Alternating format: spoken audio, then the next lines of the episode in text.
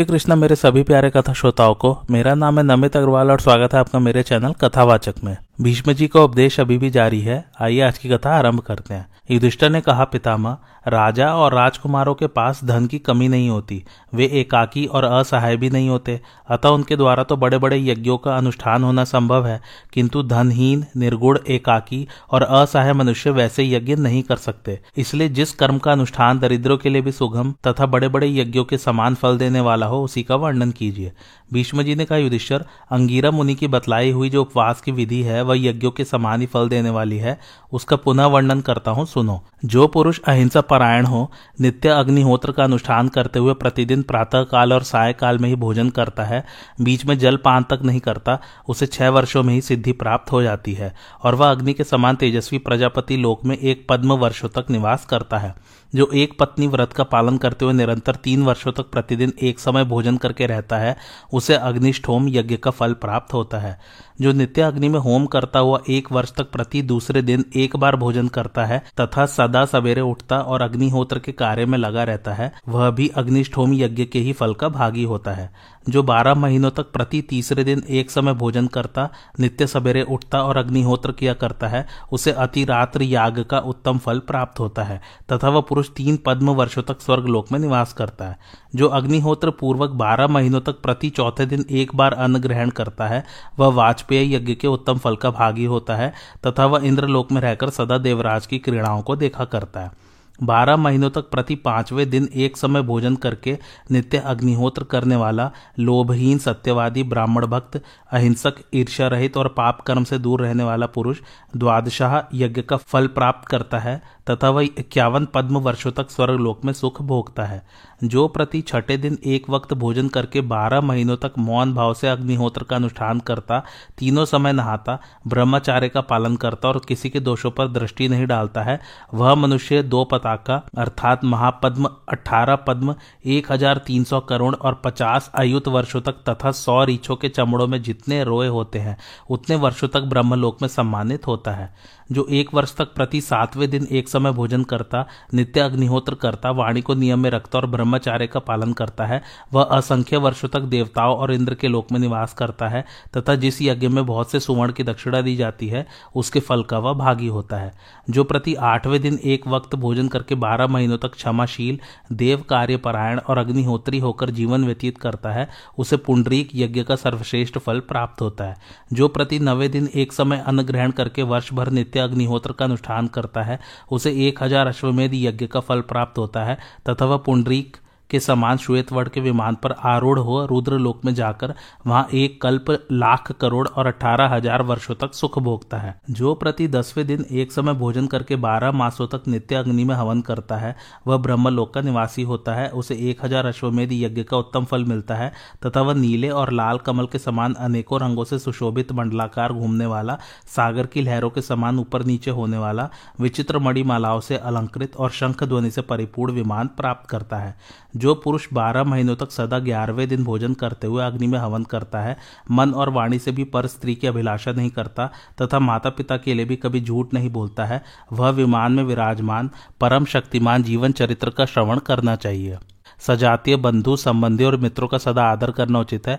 अपनी शक्ति के अनुसार यज्ञ करके उसमें नाना प्रकार की दक्षिणा देनी चाहिए। तदंतर गार्हस्थ्य की अवधि समाप्त हो जाने पर वानप्रस्थ के नियमों का पालन करते हुए वन में निवास करना चाहिए। युधिष्ठर, इस प्रकार मैंने तुमसे आयु की वृद्धि करने वाला नियमों का संक्षेप से वर्णन किया है। जो नियम बाकी रह गए हैं, उन्हें तुम वेद के विद्वान ब्राह्मण से पूछकर जान लेना। सदाचार ही कल्याण का जनक और कीर्ति को बढ़ाने वाला है, उसी से आयु की वृद्धि होती है और वही बुरे लक्षणों का नाश करता है। संपूर्ण आगमों में सदाचारी श्रेष्ठ बतलाया गया है। सदाचार से धर्म उत्पन्न होता है और धर्म के प्रभाव से आयु की वृद्धि होती है। पूर्व काल में ब्रह्मा जी ने सब वर्ण के लोगों पर दया करके यह उपदेश दिया था, यह यश, आयु और स्वर्ग की प्राप्ति कराने वाला तथा परम कल्याण का आधार है। युधिष्ठर ने पूछा, पितामह, बड़े भाई का अपने छोटे भाइयों के साथ और छोटे भाइयों का बड़े भाई के साथ कैसा बर्ताव होना चाहिए? यह बताने की कृपा कीजिए। भीष्म जी ने कहा, बेटा, तुम अपने भाइयों में सबसे बड़े हो, अतः बड़े के अनुरूप ही बर्ताव करो। गुरु का अपने शिष्य के प्रति जैसा बर्ताव होता है, वैसा ही तुम्हें भी अपने भाइयों के साथ करना चाहिए। यदि गुरु अथवा बड़े भाई का विचार शुद्ध न हो तो शिष्य या छोटे भाई उसके आज्ञा के अधीन नहीं रह सकते। बड़े के दीर्घदर्शी होने पर छोटे भाई भी दीर्घदर्शी होते हैं। बड़े भाई को चाहिए कि वह अवसर के अनुसार अंध, जड़ और विद्वान बने। अर्थात यदि छोटे भाई उसे कोई अपराध हो जाए तो उसे देखकर भी न देखे, जानकर भी अनजान बना रहे और उनसे ऐसी बात करे जिससे उनकी अपराध करने की प्रवृत्ति दूर हो जाए। यदि बड़ा भाई प्रत्यक्ष रूप से अपराध का दंड देता है तो उसके ऐश्वर्य को देखकर जलने वाले और फूट डालने की इच्छा रखने वाले कितने ही शत्रु उनमें मतभेद पैदा करा देते हैं। जेठा भाई ही अपनी अच्छी नीति से कुल को उन्नतिशील बनाता और वही कुनीति का आश्रय लेकर उसे विनाश के गर्त में डाल देता है। जहाँ बड़ा भाई का विचार खोटा हुआ, वहाँ वह अपने समस्त कुल को चौपट कर देता है। जो बड़ा होकर छोटे भाइयों के साथ कुटिलतापूर्ण बर्ताव करता है, वह न तो बड़ा कहलाने योग्य है और न ज्येष्ठांश पाने का ही अधिकारी है। उसे तो राजाओं के द्वारा दंड मिलना चाहिए। कपट करने वाला मनुष्य निसंदेह पापमय लोकों में जाता है। उसका जन्म बेत के फूल की भांति निरर्थक ही माना गया है। जिस कुल में पापी पुरुष जन्म लेता है, उसके लिए वह संपूर्ण अनर्थों का कारण बन जाता है। पापी मनुष्य कुल में कलंक लगाता और उसके सुयश का नाश करता है। यदि छोटे भाई भी पाप कर्म में लगे रहते हो तो वे पैतृक धन का भाग पाने का अधिकारी नहीं है। छोटे भाइयों को उनका नियोचित भाग दिए बिना बड़े भाई को पैतृक संपत्ति का भाग दहेज में नहीं देना चाहिए। यदि बड़ा भाई पैतृक धन की सहायता लिए बिना ही अपने परिश्रम से धन पैदा करे तो वह उस धन का स्वतंत्र मालिक है। इच्छा न होने पर वह उसमें से भाइयों को नहीं दे सकता है। यदि भाइयों के हिस्से का बंटवारा न हुआ हो और सबने साथ ही साथ व्यापार आदि के द्वारा धन की उन्नति की हो उस अवस्था में यदि पिता के जीते जी सब अलग होना चाहे तो पिता को उचित है कि वह सब पुत्रों को बराबर बराबर हिस्सा दे। बड़ा भाई अच्छा काम करने वाला हो या बुरा, छोटे को उसका अपमान नहीं करना चाहिए। इसी तरह स्त्री अथवा छोटे भाई यदि बुरे रास्ते पर चल रहे हो तो श्रेष्ठ पुरुष को जिस तरह से भी उनकी भलाई हो, वही उपाय करना चाहिए। धर्मज्ञ पुरुषों का कहना है कि धर्म ही कल्याण का श्रेष्ठ साधन है। गौरव में दस आचार्यों से बढ़कर उपाध्याय, दस उपाध्यायों से बढ़कर पिता और दस पिताओं से बढ़कर माता है। माता का गौरव समूची पृथ्वी से भी बड़ा है, उसके समान दूसरा कोई गुरु नहीं है। माता का गौरव सबसे अधिक होने के कारण ही लोग उसका विशेष आदर करते हैं। पिता की मृत्यु हो जाने पर बड़े भाई को ही पिता के समान समझना चाहिए। बड़े भाई को उचित है कि वह अपने छोटे भाइयों की जीविका का प्रबंध करके उनका देवदेव महादेव जी के पास गमन करता और हज़ार अश्वमेध यज्ञों का फल पाता है। उसके पास ब्रह्मा जी का भेजा हुआ विमान स्वतः उपस्थित दिखाई देता है। उसी पर बैठकर वह रुद्रलोक में जाता है और वहाँ असंख्य वर्षों तक निवास करता हुआ प्रतिदिन देव दानव वंदित भगवान शंकर को प्रणाम करता है। वे भगवान उसे नित्य प्रति दर्शन देते रहते हैं, जो बारह महीनों तक प्रति बारहवें दिन केवल घी पीकर रहता है, उसे सर्वमेध यज्ञ का फल मिलता है और वह सूर्य के समान प्रकाशमान विमान पर बैठकर ब्रह्मलोक में प्रतिष्ठित होता है। वहाँ उसे बड़ी बड़ी अट्टालिकाओं से युक्त महल प्राप्त होते हैं, जो उसकी सेवा करने वाले हज़ारों नर नारियों से भरा रहता है। इस प्रकार महाभाग, अंगीरा, मुनि ने उपवास का महान फल बतलाया है। युधिष्ठर, इन उपवास व्रतों का अनुष्ठान करके दरिद्र मनुष्यों ने यज्ञ का फल प्राप्त किया है। जो मनुष्य उपवास पूर्वक देवता और ब्राह्मणों की पूजा में संलग्न रहता है, उसे परम पद की प्राप्ति होती है। नियमशील, सावधान, पवित्र, महामना दम्भ द्रोह विहीन विशुद्ध बुद्धि, अचल और स्थिर स्वभाव वाले मनुष्य के लिए मैंने ये उपवास की विधि बतलाई है। इसमें तुम्हें किसी प्रकार का संदेह नहीं करना चाहिए। युधिष्ठर ने पूछा, पितामह, पृथ्वी पर रहने वाले मनुष्य किस बर्ताव से स्वर्ग में जाते हैं और कैसे बर्ताव से नरक में पड़ते हैं? वे अपने मृतक शरीर को काट काठ और मिट्टी के ढेले के समान यहीं छोड़कर जब परलोक की राह लेते हैं, उस समय उनके पीछे कौन जाता है? भीष्म जी ने कहा, बेटा, ये उदार बुद्धि बृहस्पति जी यहाँ पधार रहे हैं, इन्हीं से सनातन गुड़ विषय को पूछो। इन दोनों में इस प्रकार बात हो ही रही थी कि बृहस्पति जी वहाँ आ पहुँचे। धर्मराज युधिष्ठर ने सभासदों सहित उनकी पूजा की और उनके पास जाकर इस प्रकार प्रश्न किया, भगवान, आप संपूर्ण धर्मों के ज्ञात और सब शास्त्रों के विद्वान हैं। अतः बतलाइए, पिता, माता, पुत्र, गुरु सजातीय संबंधी और मित्र आदि में से मनुष्य का सच्चा सहायक कौन है? जब सब लोग मरे हुए शरीर को काठ और ढेले के समान त्याग कर चल देते हैं, उस समय जीव के साथ परलोक में कौन जाता है? बृहस्पति जी ने कहा, राजन, प्राणी अकेला ही जन्म लेता, अकेला ही मरता, अकेला ही दुख से पार होता है, तथा अकेला ही दुर्गति भोगता है। पिता, माता, भाई, पुत्र, गुरु, सजातीय संबंधी और मित्रों में से कोई उसका सहायक नहीं होता। लोग उसके मरे हुए शरीर को काठ और मिट्टी के ढेले की तरफ़ फेंक कर थोड़ी देर तक रोते हैं और फिर उसकी ओर से मुँह फेर कर चल देते हैं। उस समय केवल धर्म ही जीव के पीछे पीछे जाता है, अतः धर्म ही सच्चा सहायक है। इसलिए मनुष्य को सदा धर्म का ही सेवन करना चाहिए। धर्मयुक्त प्राणी स्वर्ग में जाता है और अधर्म परायण जीव नरक में पड़ता है। अतः विद्वान पुरुष को चाहिए कि न्याय से प्राप्त हुए धन के द्वारा धर्म का अनुष्ठान करे। एकमात्र धर्म ही परलोक में मनुष्य को सहायक होता है। अविवेकी मनुष्य ही लोभ, मोह अथवा भय से दूसरों के लिए पाप करता है। युधिष्ठर ने पूछा, भगवान, आपके मुँह से मैंने धर्मयुक्त एवं अत्यंत हितकारक बातें सुनी, किंतु मनुष्य का स्थूल शरीर तो मरकर यहीं पड़ा रह जाता है और उसका सूक्ष्म शरीर अव्यक्त नेत्रों की पहुँच से परे हो जाता है। ऐसी दशा में धर्म किस प्रकार उसका अनुसरण करता है? बृहस्पति जी ने कहा, धर्मराज पृथ्वी जल अग्नि वायु आकाश मन यम बुद्धि और आत्मा। ये सब एक ही साथ सदा मनुष्य के धर्म पर दृष्टि रखते हैं। दिन और रात भी संपूर्ण प्राणियों के कर्मों के साक्षी हैं। इन सब के साथ धर्म जीव का अनुसरण करता है। तत्पश्चात धर्माधर्म से युक्त प्राणी परलोक में अपने कर्मों का भोग समाप्त करके दूसरा शरीर धारण करता है। उस समय उस शरीर में स्थित पंचभूतों के अधिष्ठाता देवता पुनः उसके शुभाशुभ कर्मों को देखने लगते हैं। युधिष्ठर ने पूछा, महामते, देवता, ऋषि और ब्राह्मण वैदिक प्रमाण के अनुसार सदा अहिंसा धर्म की प्रशंसा किया करते हैं? अतः मैं पूछता हूँ कि मन वाणी और क्रिया से भी हिंसा का ही आचरण करने वाला मनुष्य किस प्रकार उसके दुख से छुटकारा पा सकता है? भीष्म जी ने कहा, युधिष्ठर, ब्रह्मवादी पुरुषों ने मन से, वाणी से तथा कर्म से हिंसा न करना और मांस न खाना, इन चार उपायों से अहिंसा धर्म का पालन बतलाया है। इनमें से एक अंश की भी कमी हुई तो अहिंसा धर्म का पालन नहीं होता। जैसे चार पैरों वाले पशु तीन पैरों से नहीं खड़े रह सकते, उसी प्रकार अहिंसा भी केवल तीन ही कारणों से नहीं टिक सकती।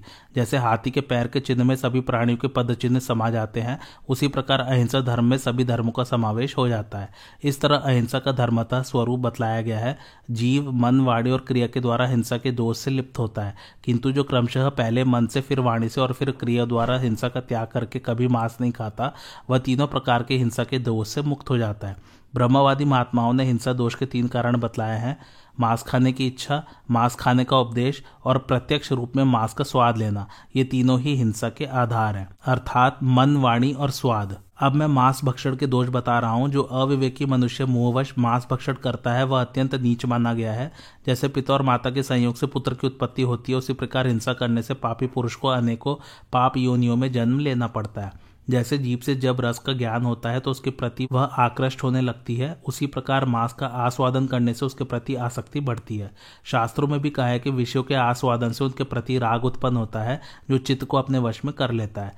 जिनका चित्त मांस का रस लेने के लिए लोलोप होता है, वे मांस की ऐसी प्रशंसा करते हैं, जिसकी मन, वाणी और चित्त के द्वारा कल्पना भी नहीं हो सकती। मांस की प्रशंसा करने से भी उसके खाने का पाप लगता है और उसका फल भी भोगना पड़ता है। कितने ही साधु पुरुष दूसरों की रक्षा के लिए अपने प्राण देकर, अपने मांस से दूसरों के मांस की रक्षा करके स्वर्गलोक में गए हैं। युधिष्ठर, इस प्रकार चार उपायों से जिसका पालन होता है, उस अहिंसा धर्म का प्रतिपादन किया गया। यह संपूर्ण धर्मों में ओतप्रोत है। युधिष्ठर ने पूछा, पितामह, आपने अनेकों बार बतलाया कि अहिंसा सबसे बड़ा धर्म है। अतः मैं ये जानना चाहता हूँ कि मांस खाने से क्या हानि होती है और न खाने से क्या लाभ पहुँचता है। जो स्वयं पशु का वध करके उसका मांस खाता है या दूसरे के मारे हुए पशु का मांस भक्षण करता है, अथवा जो दूसरों के खाने के लिए पशु का वध करता है या खरीद कर मांस खाता है, उसको क्या फल मिलता है? भीष्म जी ने कहा, राजन, मांस न खाने से जो लाभ होता है, उसका यथार्थ वर्णन सुनो। जो सुंदर रूप, सुडौल शरीर, पूर्ण आयु, उत्तम बुद्धि, सत्व, बल और स्मरण शक्ति प्राप्त करना चाहते थे, उन महात्माओं ने हिंसा का सर्वथा परित्याग कर दिया था। इस विषय को लेकर ऋषियों में अनेकों बार वाद विवाद हो चुका है। अंत में उन्होंने जो सिद्धांत निश्चित किया है, उसे बता रहा हूँ, सुनो। जो पुरुष व्रत का पालन करता हुआ प्रति मास अश्वमेध यज्ञ का अनुष्ठान करता है, तथा जो केवल मधु और मांस का परित्याग करता है, उन दोनों को एक सा ही फल मिलता है। सप्तर्षि, बालखिल्य और मरीची आदि मनीषी महर्षि मांस न खाने की ही प्रशंसा करते हैं। स्वयंभू मनु का वचन है कि जो मनुष्य न मांस खाता, न पशु की हिंसा करता और न दूसरे से ही हिंसा कराता है, वह संपूर्ण प्राणियों का मित्र है। जो पुरुष मांस का त्याग कर देता है, उसका कोई भी प्राणी तिरस्कार नहीं करता, वह सबका विश्वास पात्र हो जाता है, तथा साधु पुरुष सदा ही उसका आदर करते हैं। धर्मात्मा नारद जी कहते हैं, जो दूसरे के मांस से अपना मांस बढ़ाना चाहता है, उसे अवश्य ही दुख उठाना पड़ता है। बृहस्पति जी का कथन है, जो मधु और मांस त्याग देता है, उसे दान, यज्ञ और तपस्या का फल प्राप्त होता है। मेरा तो ऐसा विचार है कि मनुष्य यदि सौ वर्षों तक प्रतिमास अश्वमेध यज्ञ का अनुष्ठान करता है, और दूसरा मांस न खाने का नियम पालन करता है तो उन दोनों का कार्य समान ही है। मधु और मांस का त्याग कर देने से मनुष्य सदा यज्ञ करने वाला, सदा दान देने वाला और सदा तप करने वाला समझा जाता है। जो पहले से मांस खाता रहा हो और पीछे उसका सर्वथा परित्याग कर दे तो उसको जितना पुण्य होता है, उतना संपूर्ण वेदों के अध्ययन और समस्त यज्ञों के अनुष्ठान से भी नहीं हो सकता। जो विद्वान सब जीवों को अभय दान कर देता है, वह संसार में निसंदेह प्राणदाता माना जाता है। इस प्रकार विद्वान पुरुष अहिंसा रूप परम धर्म की प्रशंसा करते हैं। जैसे मनुष्य को अपने प्राण प्रिय होते हैं, उसी प्रकार समस्त प्राणियों को अपने अपने प्राण प्रिय जान पड़ते हैं। अतः जो बुद्धिमान और पुण्य आत्मा है, उन्हें चाहिए कि संपूर्ण प्राणियों को अपने ही समान समझे। जब अपने कल्याण की इच्छा रखने वाले विद्वानों को भी मृत्यु का भय बना रहता है तो जीवित रहने की इच्छा वाले निरोग और निरपराध प्राणियों को, जिन्हें मांस पर जीविका चलाने वाले पापी पुरुष बलपूर्वक मार डालते हैं, क्यों न भय होता होगा? इसलिए तुम मांस त्याग देने को ही धर्म, स्वर्ग और सुख का सर्वोत्तम आधार समझो। अहिंसा परम धर्म है, अहिंसा परम तप है और अहिंसा परम सत्य है। अहिंसा से ही धर्म की उत्पत्ति होती है। मांस, घास, लकड़ी या पत्थर से नहीं पैदा होता, वह जीव की हत्या करने पर ही मिलता है। अतः उसके खाने में बहुत बड़ा दोष है। जो लोग स्वाहा और स्वधा अर्थात देव यज्ञ और पितृ यज्ञ का अनुष्ठान करके यज्ञ शिष्ट अमृत का भोजन करने वाले तथा सत्य और सरलता के प्रेमी हैं, वे देवता है। किंतु जो कुटिलता और असत्य भाषण में प्रवृत्त होकर सदा मांस भक्षण किया करते हैं, उन्हें राक्षस समझना चाहिए। जो मनुष्य मांस नहीं खाता, वह संकटपूर्ण स्थान, भयंकर दुर्ग और गहन वनों में रात दिन और संध्या के समय चौराहों और सभाओं में तथा हथियार उठाए हुए मनुष्य, सर्पों और हिंसक पशुओं के बीच में पड़ जाने पर भी किसी से भय को नहीं प्राप्त होता। इतना ही नहीं, वह समस्त प्राणियों को शरण देने वाला और सबका विश्वास पात्र होता है।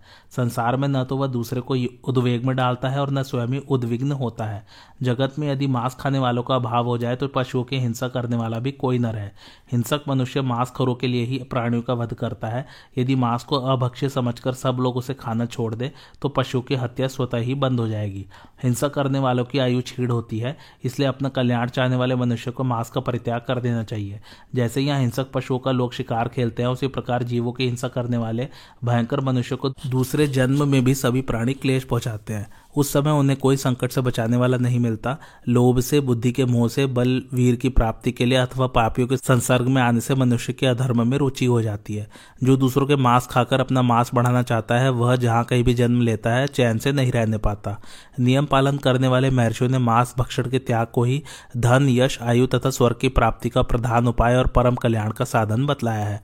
कुंती नंदन, पूर्व काल में मैंने मार्कंडेय जी के मुख से मांस खाने के जो दोष सुने हैं, उन्हें बता रहा हूँ, सुनो।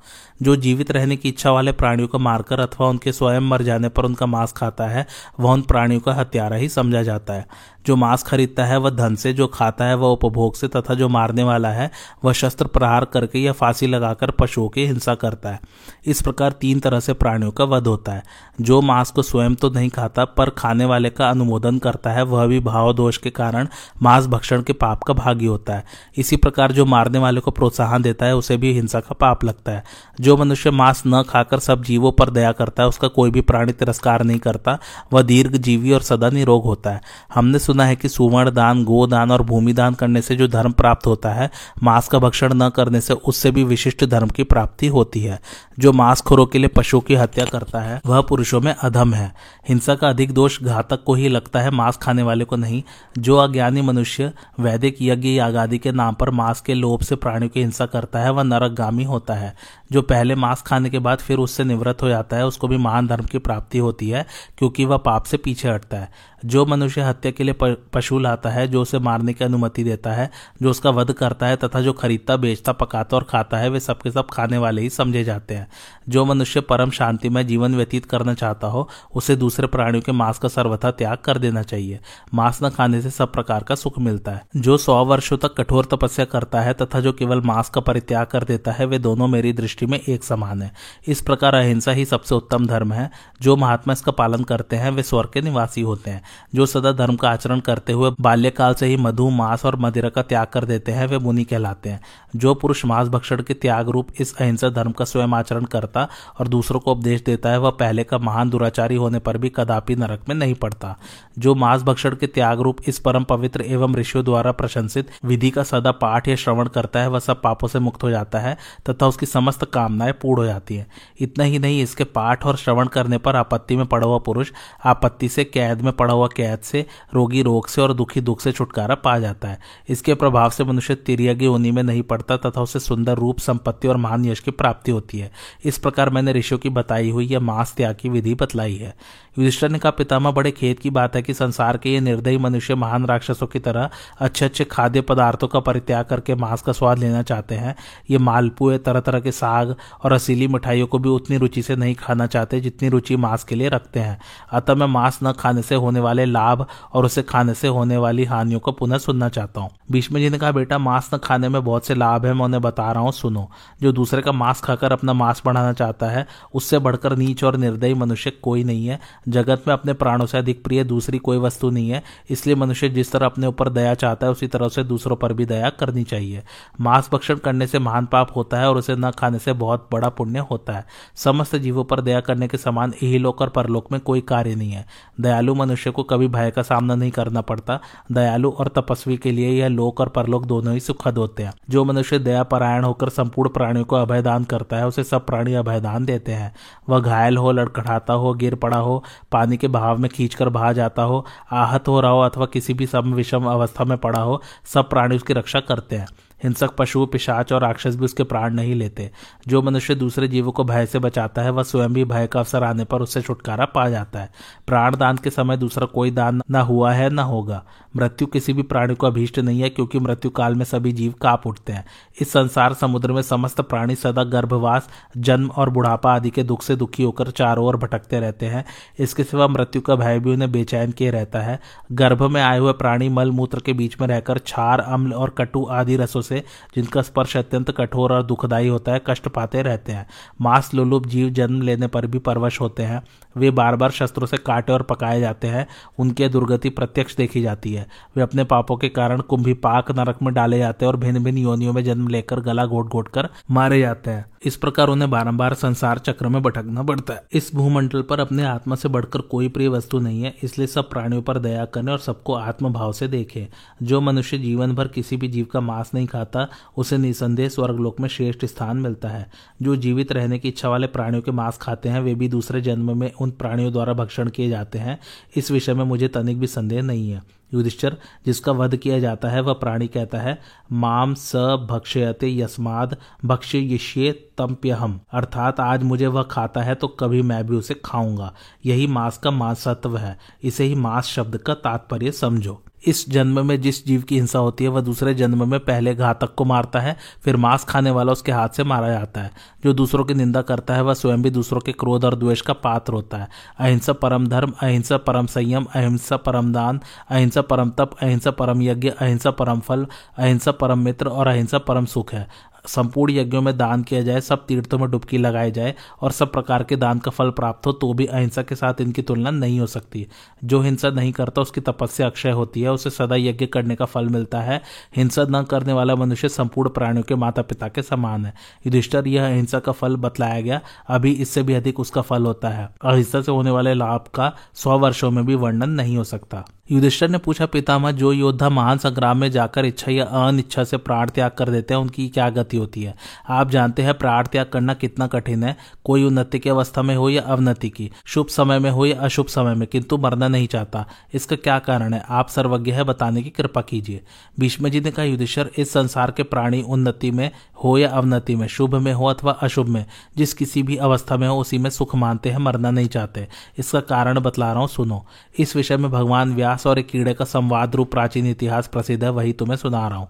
पहले की बात है ब्रह्म स्वरूप श्री कृष्ण द्वैपायन व्यास जी कहीं जा रहे थे, उन्होंने एक कीड़े को गाड़ी चलने के रास्ते से बड़ी तेज़ी के साथ भागता देखा। व्यास जी संपूर्ण प्राणियों की गति के ज्ञाता और भाषा को समझने वाले हैं। उन्होंने उस कीड़े से इस प्रकार पूछा, कीट, आज तुम बहुत डरे हुए और उतावले दिखाई देते हो।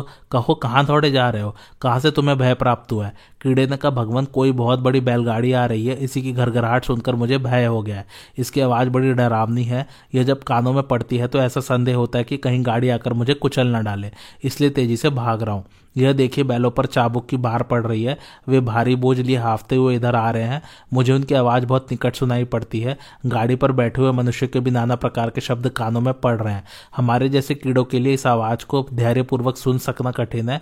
अतः इस दारुण भय से अपनी रक्षा करने के लिए मैं यहाँ से भाग रहा हूँ। मौत प्रत्येक प्राणी के लिए दुखदायिनी होती है। अपना जीवन सबको दुर्लभ जान पड़ता है। कहीं ऐसा ना हो कि मैं सुख से दुख में पड़ जाऊँ, इसी भय से पलायन कर रहा हूँ। व्यास जी ने कहा, कीट, तुम्हें कहाँ सुख है? तुम तो तिरक योनि में पड़े हुए हो। मेरी समझ में मर जाना ही तुम्हारे लिए सुख की बात है। तुम शब्द, स्पर्श, रस, गंध तथा छोटे बड़े भोगों का अनुभव नहीं कर सकते। अतः तुम्हारा तो मरना ही अच्छा है। कीड़े ने कहा, भगवान, जीव सभी योनियों में सुख का अनुभव करते हैं। मुझे भी इस योनि में सुख मिलता है और यही सोचकर मैं जीवित रहना चाहता हूँ। यहाँ भी इस शरीर के अनुसार सब प्रकार के विषय उपलब्ध होते हैं। मनुष्य और स्थावर प्राणियों के भोग अलग अलग है। पहले जन्म में मैं एक बहुत धनी शूद्र था।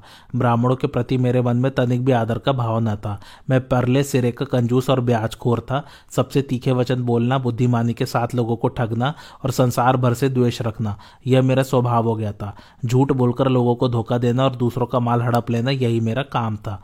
मैं इतना निर्दयी था कि मात्सर्य वर्ष घर पर आए हुए अतिथियों और आश्रित जनों को भोजन कराए बिना ही केवल स्वाद लेने की इच्छा से अकेला ही भोजन कर लेता था।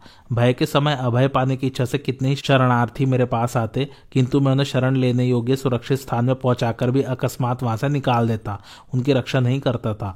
दूसरे मनुष्य के पास धन धान्य सुंदरी स्त्री अच्छी अच्छी सवारियाँ, अद्भुत वस्त्र और उत्तम लक्ष्मी देखकर मैं अकारणी उनसे जलता रहता था। दूसरों का सुख देखकर मुझे ईर्ष्या होती थी। किसी का ऐश्वर्य मुझसे नहीं देखा जाता था, मैं अपनी इच्छाओं का गुलाम था। दूसरों के धर्म, अर्थ और काम का विनाश करने को सदा ही उद्यत रहता था।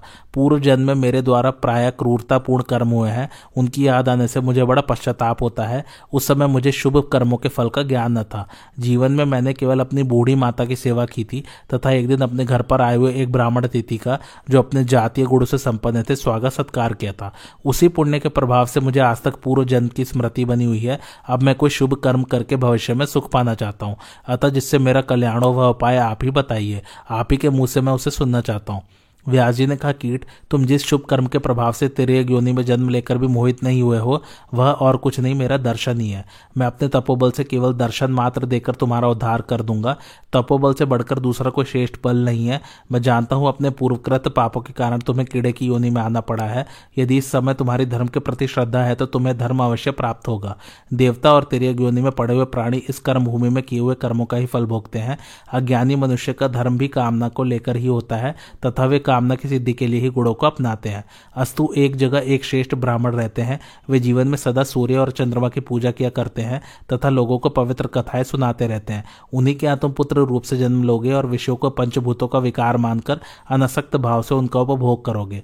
उस समय मैं तुम्हारे पास आकर ब्रह्मा विद्या का उपदेश करूँगा अथवा तुम जिस लोक में जाना चाहोगे वही तुम्हें ले जाऊँगा। भीष्म जी कहते हैं, युधिष्ठर, व्यास जी के इस प्रकार कहने पर उस कीड़े ने बहुत अच्छा कहकर उनकी आज्ञा स्वीकार कर ली और बीच रास्ते में आकर वह ठहर गया। इतने में वह विशाल छकड़ा वहाँ आ पहुँचा और उसके पहिए से दबकर उस कीड़े ने प्राण त्याग दिया। तत्पश्चात वह क्रमशः शाही गोधा, सुअर, मृग, पक्षी, चांडाल, शूद्र और वैश्य की योनियों में जन्म लेता हुआ क्षत्रिय जाति में उत्पन्न हुआ।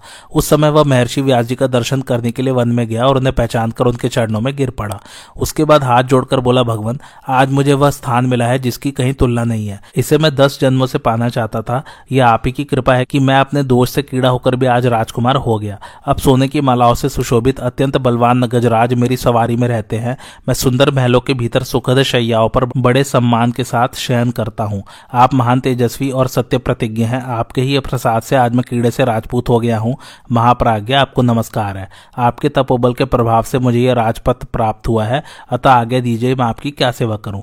व्यास जी ने कहा, राजन, आज तुमने अपनी वाणी से मेरा भली भांति स्तवन किया है। अभी तक तुम्हें अपनी कीट योनि की कलुषित स्मृति बनी हुई है। तुमने पूर्व जन्म में अर्थपरायण, नृशंस और आतताई शूद्र होकर जो पाप संचित किया था, उसका सर्वथा नाश नहीं हुआ है। कीट योनि में जन्म लेकर भी जो तुमने मेरा दर्शन किया, उसी पुण्य का फल है कि तुम क्षत्रिय हुए और आज जो तुमने मेरी पूजा की, इससे तुम्हें ब्राह्मणत्व की प्राप्ति होगी। राजकुमार, तुम नाना प्रकार के सुख भोग कर अंत में गौ और ब्राह्मणों की रक्षा के लिए संग्राम भूमि में अपने प्राणों की आहुति दोगे। तदंतर ब्राह्मण रूप में प्रचुर प्रचुर दक्षिणा वाले अनेकों यज्ञों का अनुष्ठान करके अविनाशी ब्रह्म स्वरूप होकर अक्षय आनंद का अनुभव करोगे। भीष्म जी कहते हैं, इस प्रकार अपने पूर्व जन्म का स्मरण करने वाला वह कीट अब क्षत्रिय होने में उत्पन्न हो छात्र धर्म का पालन करने लगा। तत्पश्चात उसने बड़ी भारी तपस्या आरंभ की। धर्म और अर्थ के तत्व को जानने वाले उस राजकुमार की उग्र तपस्या देखकर वे प्रवर श्री कृष्ण द्वैपायन व्यास जी उसके पास आए और कहने लगे, कीट प्राणियों की रक्षा करना ही क्षत्रियों का धर्म है। तुम शुभ और अशुभ का ज्ञान प्राप्त करो तथा अपने मन और इंद्रियों को वश में करके भली भांति प्रजा का पालन करो। उत्तम भोगों का दान करते हुए अपने अशुभ दोषों का मार्जन करो। प्रसन्न रहो और आत्मा का ज्ञान प्राप्त करो। आजीवन स्वधर्म का पालन करते रहो। तदंतर क्षत्रिय शरीर का त्याग करके ब्राह्मणत्व को प्राप्त करोगे। युधिष्ठर महर्षि व्यास की बात सुनकर वह राजकुमार प्रजा का धर्म पूर्वक पालन करने लगा।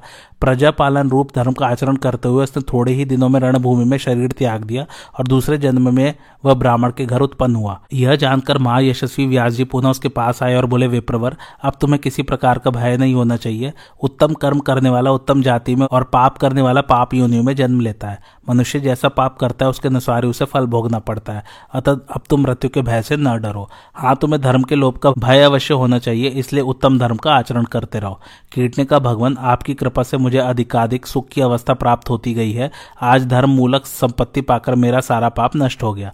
भीष्म जी कहते हैं, इस प्रकार भगवान व्यास के कथनानुसार उस कीट ने दुर्लभ ब्राह्मणत्व को पाकर पृथ्वी को सैकड़ों यज्ञ यूपों से अंकित कर दिया, अर्थात उसने सैकड़ों यज्ञ किए। तदंतर ब्रह्मवेत्ताओं में श्रेष्ठ होकर उसने ब्रह्मा जी का सालोक्य प्राप्त किया।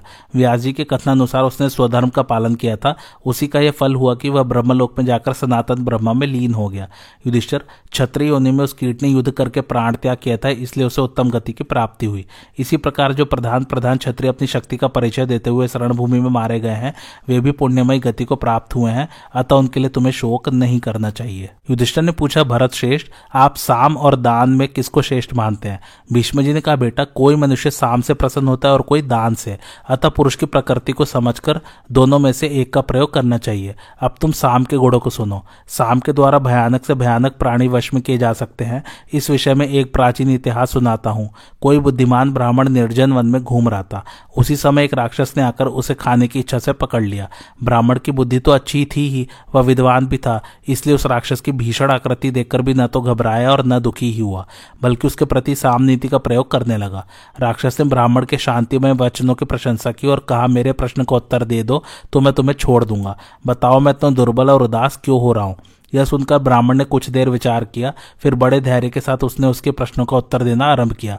राक्षस, जान पड़ता है तुम सुहृद जनों से अलग होकर परदेश में बेगाने लोगों के साथ रहकर अतुलनीय विषयों का उपभोग कर रहे हो। तुम्हारे मित्र तुम्हारे द्वारा भली भांति सम्मानित होने पर भी अपने स्वभाव दोष के कारण तुमसे विमुख रहते हैं। गुणों में जो तुम्हारी अपेक्षा बहुत ही निकृष्ट है, वे जड़ मनुष्य भी धन और ऐश्वर्य में अधिक होने के कारण सदा तुम्हारी अवहेलना किया करते हैं। इसी कारण तुम दुर्बल और उदास हो रहे हो। आज की कथा यही समाप्त होती। कैसी लगी आप लोगों को मेरी कथा, मुझे कमेंट करके ज़रूर बताइए। और मेरे चैनल कथावाचक को लाइक, शेयर और सब्सक्राइब ज़रूर कीजिए। थैंक्स फॉर वॉचिंग, धन्यवाद।